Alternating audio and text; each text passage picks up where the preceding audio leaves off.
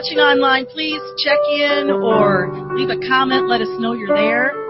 Share the videos so your friends can know that we're here and we're here for them.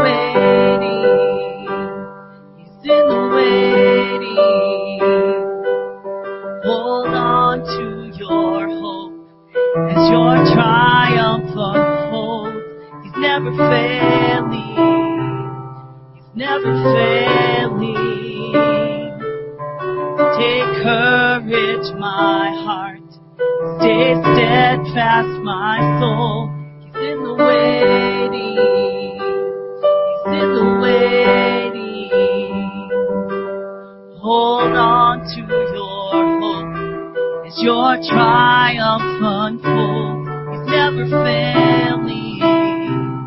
He's never failing.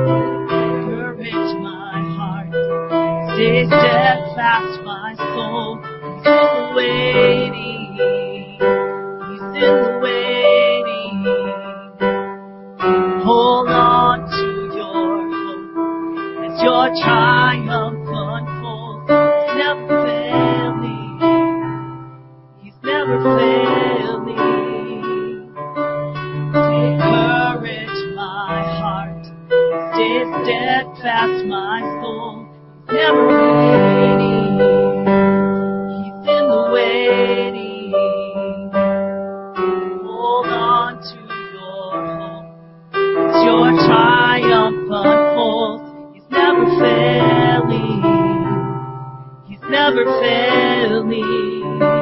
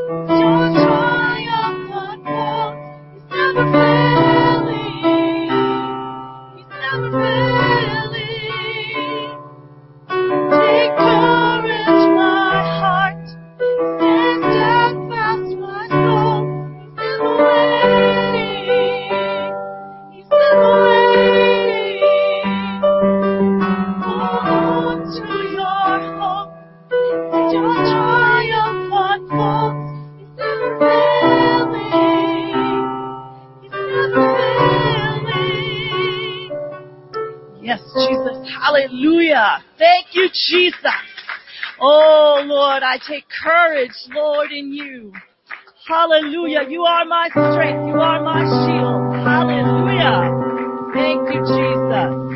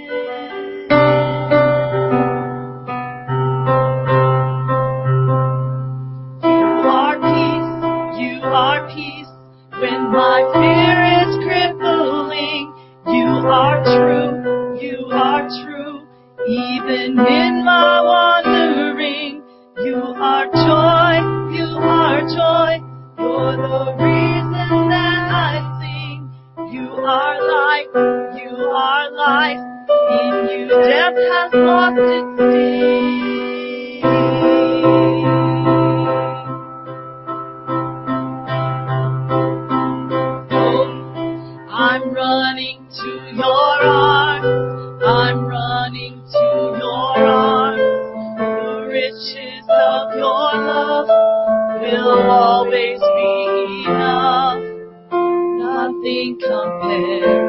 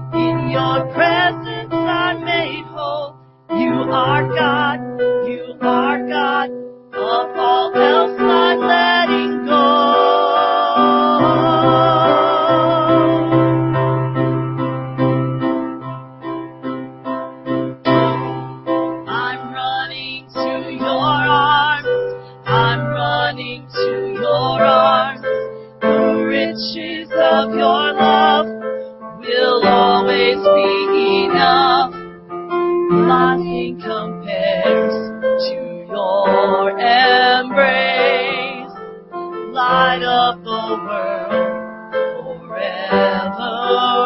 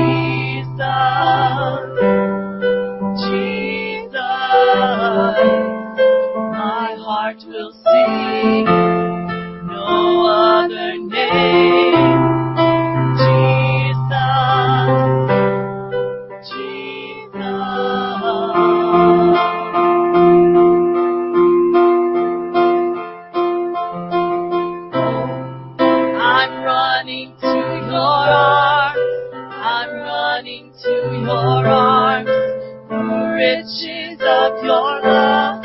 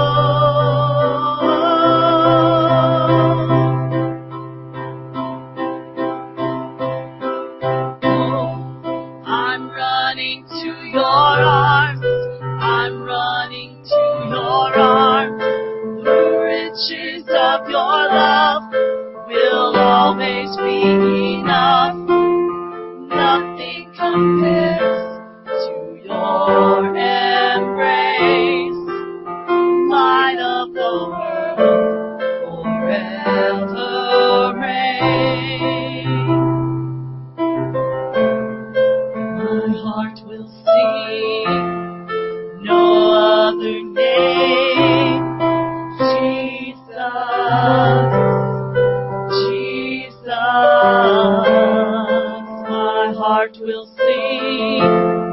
No other name. Jesus, Jesus, my heart will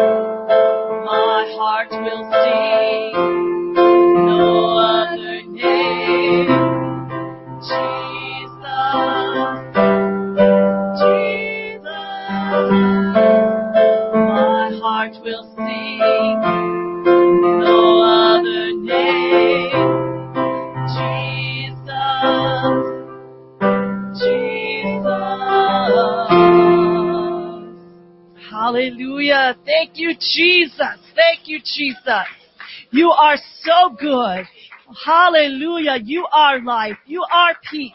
You are hope. You are joy. Hallelujah. Thank you, Jesus. Thank you, Jesus. Oh, and I run to you, Lord, as my refuge, as my sanctuary. Hallelujah. Thank you, Lord.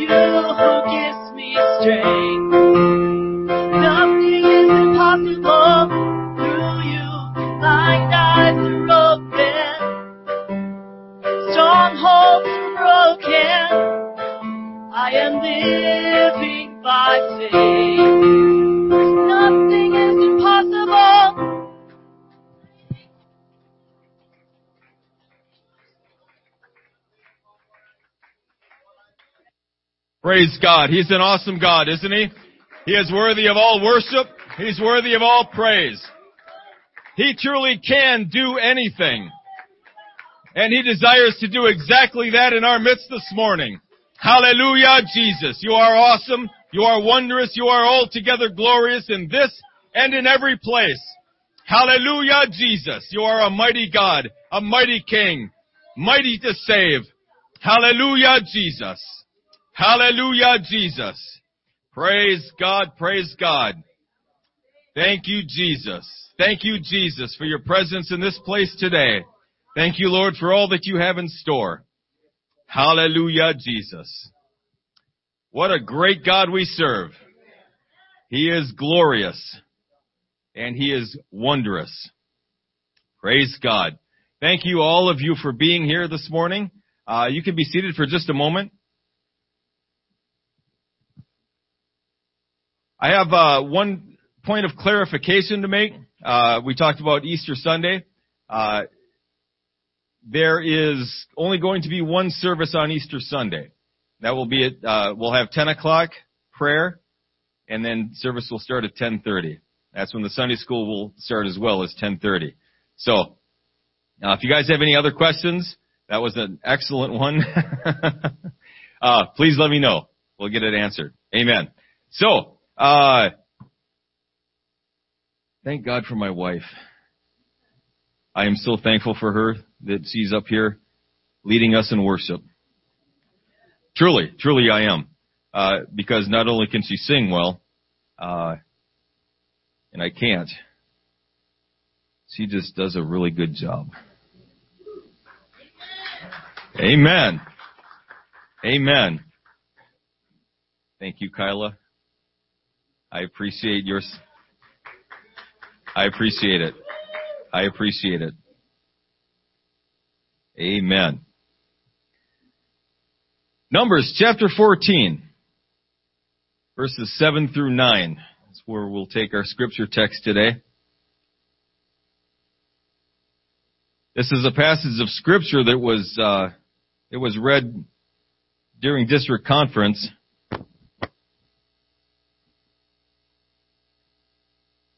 It kind of jumped out at me. Numbers chapter 14 verses 7 through 9 states this. And they spake unto all the company of the children of Israel, saying, The land which we pass through to search it is an exceeding good land. If the Lord delight in us, then he will bring us into this land and give it us, a land which floweth with milk and honey. Only rebel not ye against the Lord, Neither fear ye the people of the land, for they are bread for us. For their defense is parted from them, and the Lord is with us. Fear them not. I'm going to preach for a few minutes this morning on this topic, obedience when it's impossible. Obedience when it's impossible. Let's ask the Lord to bless the remainder of our service, bless His Word, and each person visiting us, being with us this morning. Lord Jesus, you're an awesome God. I am so thankful for you and for all that you have yet in store. Thank you, Lord Jesus, for all that you've done thus far. The ministration of your Spirit here is powerful, it's potent, and it's life changing. Help us, Lord Jesus, to give ourselves to you and to the direction you're wanting to go for this service. Help us to follow after you. I pray, Lord Jesus, that your name would be glorified through each of us through the remainder of this service. these things we ask in Jesus' name. Amen. God bless you. Thank you. You can be seated.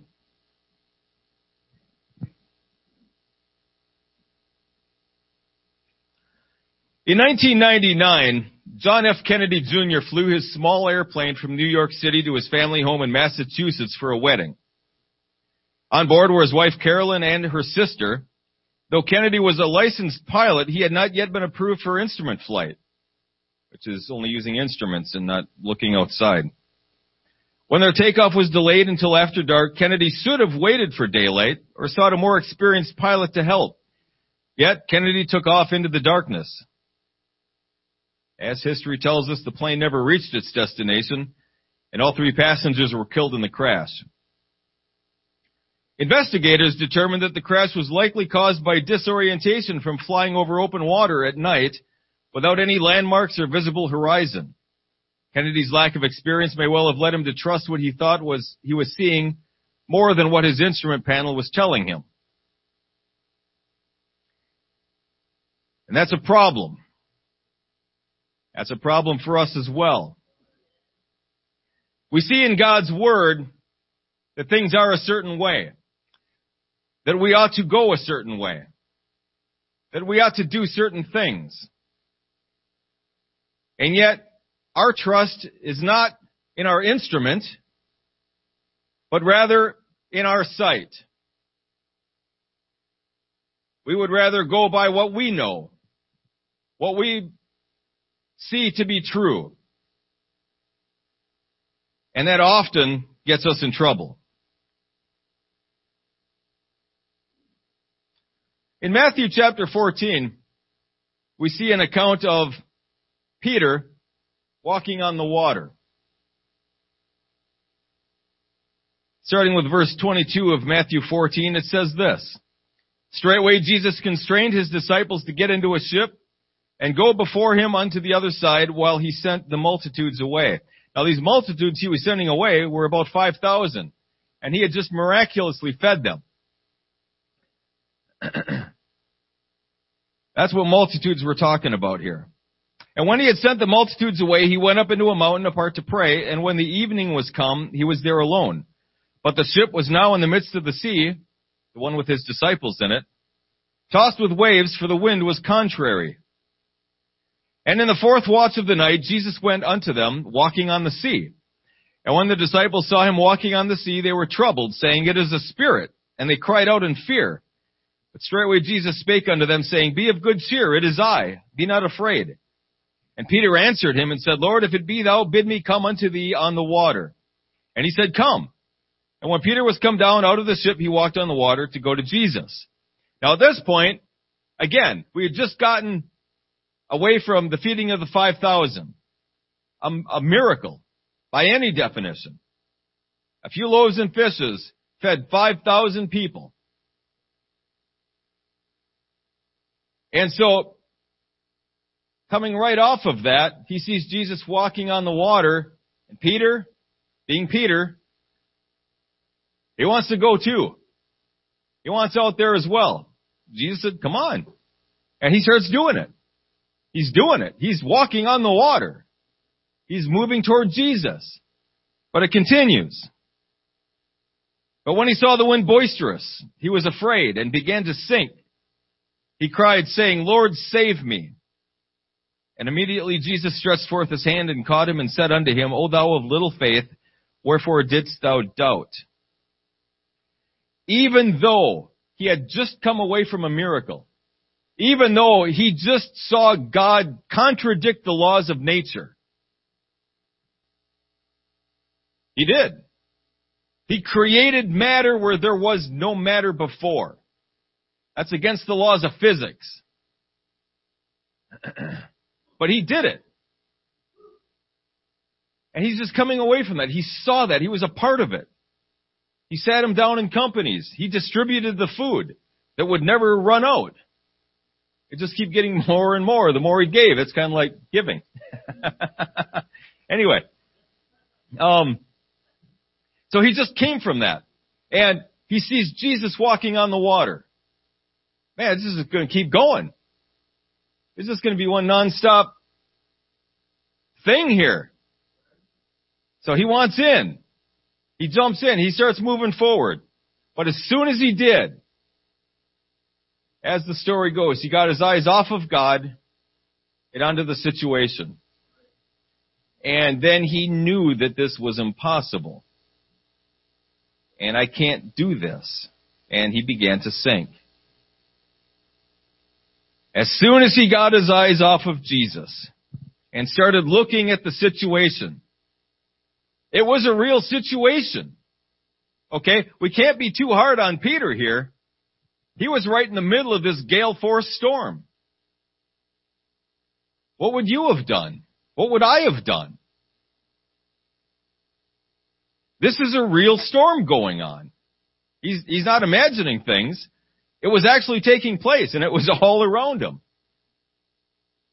So it's not like he, he's paranoid or, or anything like that. He's, he's walking on calm waters and lacked faith. He saw these gale force winds around him. It was a real thing. And yet, the Lord Jesus kind of rebukes him a little bit.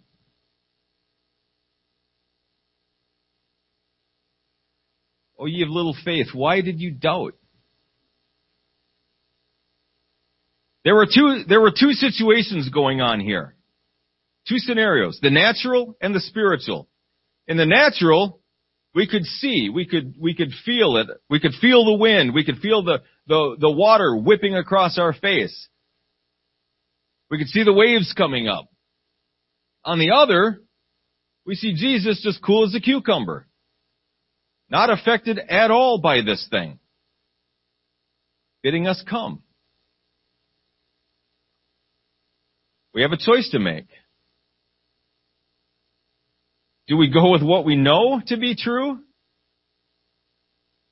Or do we go with what Jesus just told me to do? Because as soon as he got focused on what he knew, it was impossible again. When he jumped out into the boat, anything was possible. Jesus just fed the 5,000. He's walking on the water. I'm out there too. I'm walking on the water. Anything's, anything can happen. But then all of a sudden he knew something different. He knew this isn't possible. I can't be doing this. I don't have the ability to walk on water. Certainly not in this thing. And he lost faith. Or he put his faith somewhere else, actually. he took his faith off of God and put it in himself and what he thought he knew.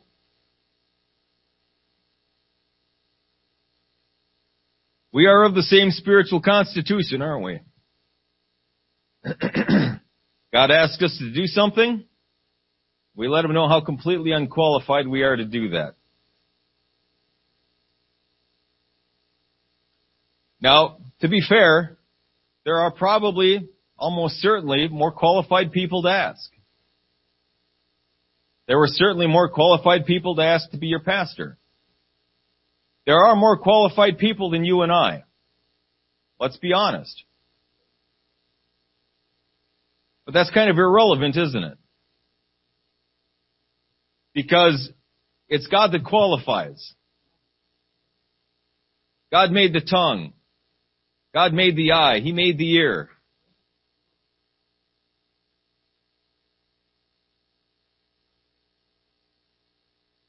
To say it a different way, the saying that has become kind of a truism, God does not always call the qualified, but He does always qualify the called. God tells us to go somewhere, and we give Him all the reasons why that can't possibly happen. I don't have the money to do that. I got bills to pay. I got responsibilities here. I got a family that I gotta bring. When God calls us somewhere, whether it's next door or down to Africa, He is going to open every door, provide every resource we need, and remove every obstacle in our way to make that happen and you will probably have nothing to do with it. I hope that doesn't offend you. You'll probably have nothing to do with it. You're just going to sit back and watch things happen. Zechariah 4 6 says this. He answered and spake unto me, saying, This is the word of the Lord unto Zerubbabel, saying, Not by might, nor by power, but by my spirit, saith the Lord of hosts. It will be because God wills it. We do our best to, to follow after Him, to stay caught up with Him, but He's moving. And it's all we can do just to, to, to keep up. And that's all we can do. We read in the Word of God, we gotta do this, we do this. God tells us to do that, we, we do this. And so, we're doing what we're supposed to do to the best of our ability. We're, we're following the commandments of the Lord. We're submitted to, to authority. We're, we're in prayer and we're fasting and, and we're, our church attendance is good. We're doing everything we know to do. Everything God has told us to do, we're doing that. After that, it's up to God. After that, that's when God comes in and makes up the lack. And sometimes, if we're all honest with ourselves, there's a lot of lack to make up. But He's more than sufficient. He's more than able. Our scripture text. We're going to back up from that just a little bit to Numbers chapter 13 verses 1 through 3 to start with. This is where the, the account kind of begins. And the Lord spake unto Moses, saying, Send thou men that they may search the land of Canaan, which I give unto the children of Israel. Of every tribe of their fathers shall ye send a man, every one a ruler among them. And Moses, by the commandment of the Lord, sent them from the wilderness of Paran. All those men were heads of the children of Israel. Goes on to list who was sent. Uh, so, at the commandment of the Lord, Moses sent the twelve spies into the promised land. That's what God said to do. Moses, being Moses, did what he was commanded. That's a nice, easy spot to be. That I can do, Brother Parker. I can do what I'm told. You tell me to do something? Hmm, yeah, I'll do that. That's, that's, that works for me. So that's what Moses did. What he was told to do. All of them were leaders and heads of the children of Israel. Men who were trusted with authority, men who were respected and trusted uh, to, to give their opinion, their account of something. The tribes of Israel trusted these men. They were to give specific, they were given specific instructions as to what they were to say. Are the people strong or weak? Are the people few or many? Is the land a good land or a bad land? Do they dwell in tents or in strongholds? Is the land fat or lean? Is there wood? And they were given instructions to bring the fruit of the land back. So they went up into Canaan, they spied out the land, they did what they were supposed to do, and they returned with their report. They brought back some grapes, some pomegranates, and some figs. A big heaping helping of them. In Numbers chapter 13, starting with verse 27, we pick the account up. And they told him and said, We came unto the land whither thou sentest us, and surely it floweth with milk and honey, And this is the fruit of it. Plop down that big old honking thing of grapes, pomegranates, and figs. Nevertheless, the people be strong that dwell in the land, and the cities are walled and very great. And moreover, we saw the children of Anak there. The Amalekites dwell in the land of the south, and the Hittites and the Jebusites and the Amorites dwell in the mountains, and the Canaanites dwell by the sea and by the coast of Jordan. They were in the same exact spot as Peter was. Ever since Moses came to them in Egypt, they'd been hearing this about this promised land. Promised land, promised land, promised land. That's all they've been hearing about. We're heading to the promised land. We're gonna go get the promised land. It's flowing with milk and honey. It's, it's great. God's gonna drive them out. God's giving that to us. That's our possession. That's our inheritance. That's what God is giving us. And now we're finally there. We're finally there and all these promises are about to come true. But instead of focusing on the promise,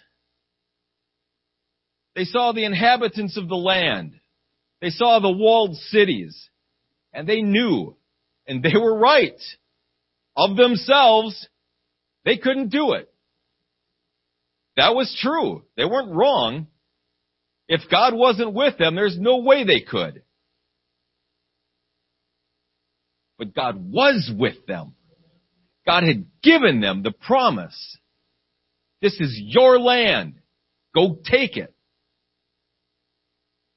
But instead of focusing on God and focusing on all the signs and miracles that they'd seen from, from day one in Egypt till this present moment, they focused on the inhabitants of the land, what they knew.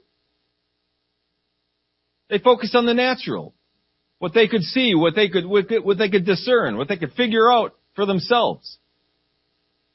And what they figured out was, this is impossible. We can't possibly take the land. And so they did their duty.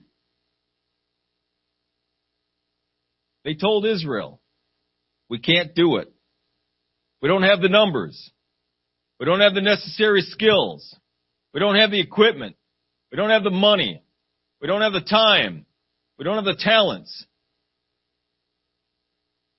They were so focused on what they didn't have and what they couldn't do focused on the impossible situation in front of them that they forgot God. They forgot God's promise. They forgot the word of God unto them that said it's already given to you. That's the one thing they actually did have, is God's promise. Numbers 13 and 30 says this. Caleb stilled the people before Moses and said, let us go up at once and possess it, for we are well able to overcome it. We can do this because God is with us.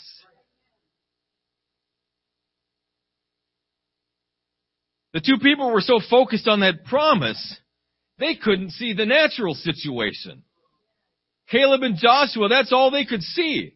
Is victory, blessing, promise. God's given it to us. Let's go take it. It's here right now. Let's go take it. They couldn't see the natural situation that was completely stacked against them.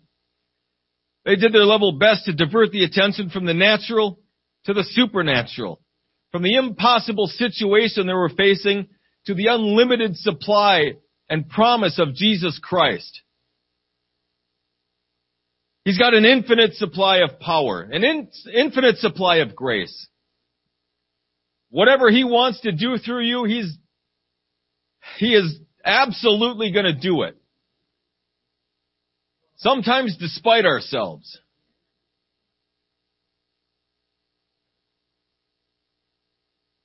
And he'll do it for no other reason but because that's what I need done. And I'm choosing to use you to accomplish it. What an awesome thing that is. God is going to do something regardless, but He has decided to include us as a part of that. He's going to use us to do that.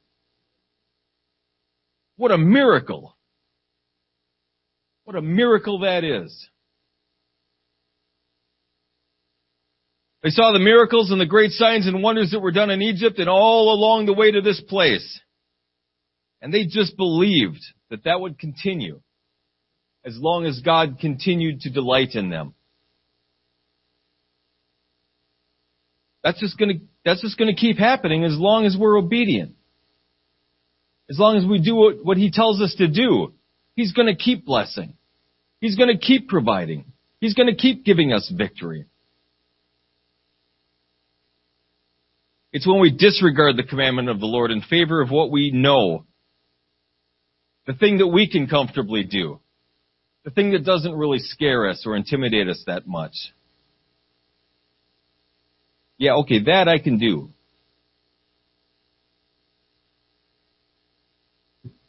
But you won't need God for that.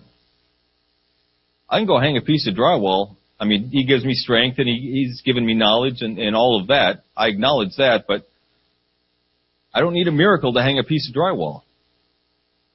I can just go do that anytime I want. Now, if I were to sit down at the piano and, and play a, Mozart concerto, if I did that, that would be God. 100%. Now there are people that can do that of their own natural talent. God's given them the talent, the desire to excel, all of that. But the difference is, they can do that. If God tells them to go play that, they're not going to be intimidated by that. They're going to, go, yeah, yeah, okay, no problem. God tells me to do that. I'll do my best. I don't even know what that is. but God wants to use us like that in areas that will intimidate us, in areas that will make us nervous. One guy said, this is talking about the faith promise. he said, if the number you wrote, if you're good with the number you wrote down, God had nothing to do with that number. the number God gives you is going to scare you a little bit.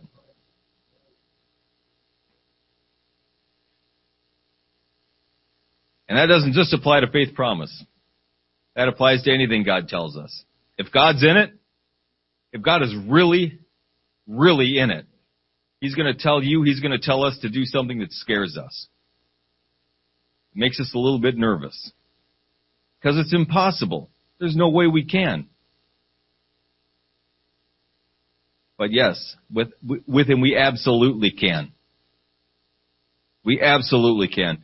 I recently heard a story about uh, uh, a man and his wife.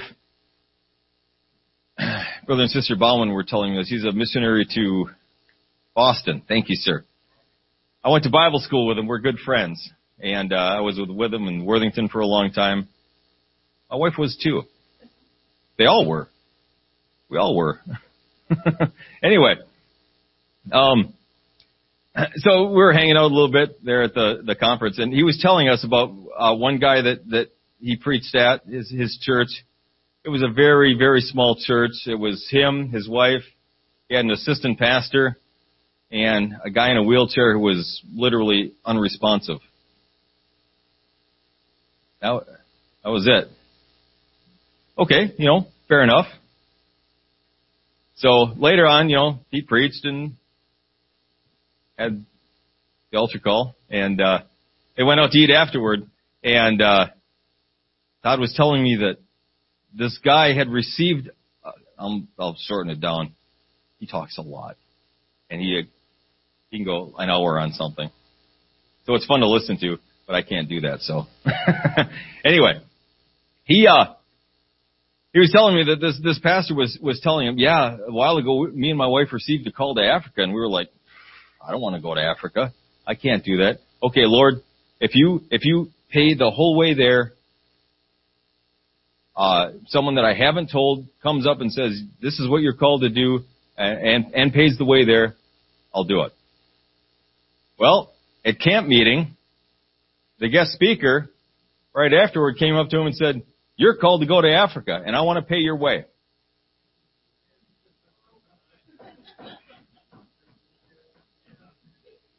So now what are you going to do? well, they started, they started preparing. Okay, it's obviously what God wants. They started preparing and in their research, the wife discovered that there's, there's not a lot of running water over there. The electricity is really hit and miss. I can't live in those conditions. So they never went. They never went. But he's bragging about this great job he has. Since the 80s, he's, he's made six figures. Instead of going to Africa, he started making six figures. And, uh, I mean, he was really excited about that. Had a brand new truck, really nice maxed out truck, nice place to live, all of that. Dressed nice. But he's doing nothing. And he's going nowhere. Because they couldn't. It was so obvious they had the promise right there. And they walked away. They walked away from it. All because they couldn't.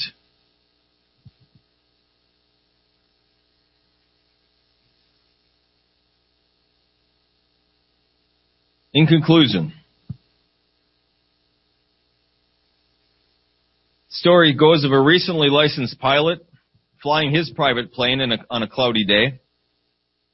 This guy also wasn't very experienced in in- instrument landing. When the control tower was to bring him in, he began to get panicky. Then a stern voice came over the radio, said this, you just obey instructions. We'll take care of the obstructions. And I think that's what God is telling us today.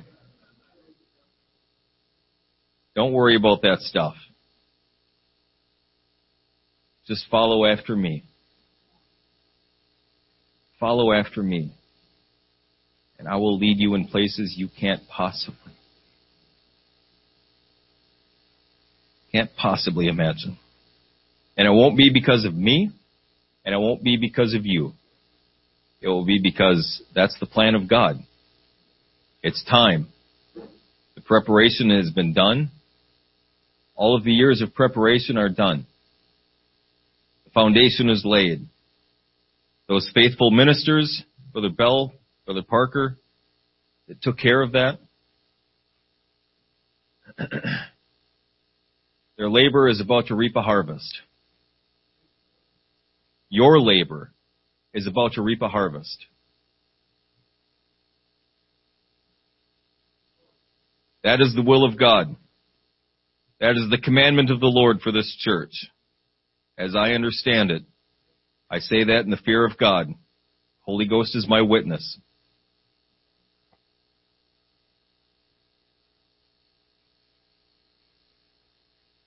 These things that we have going on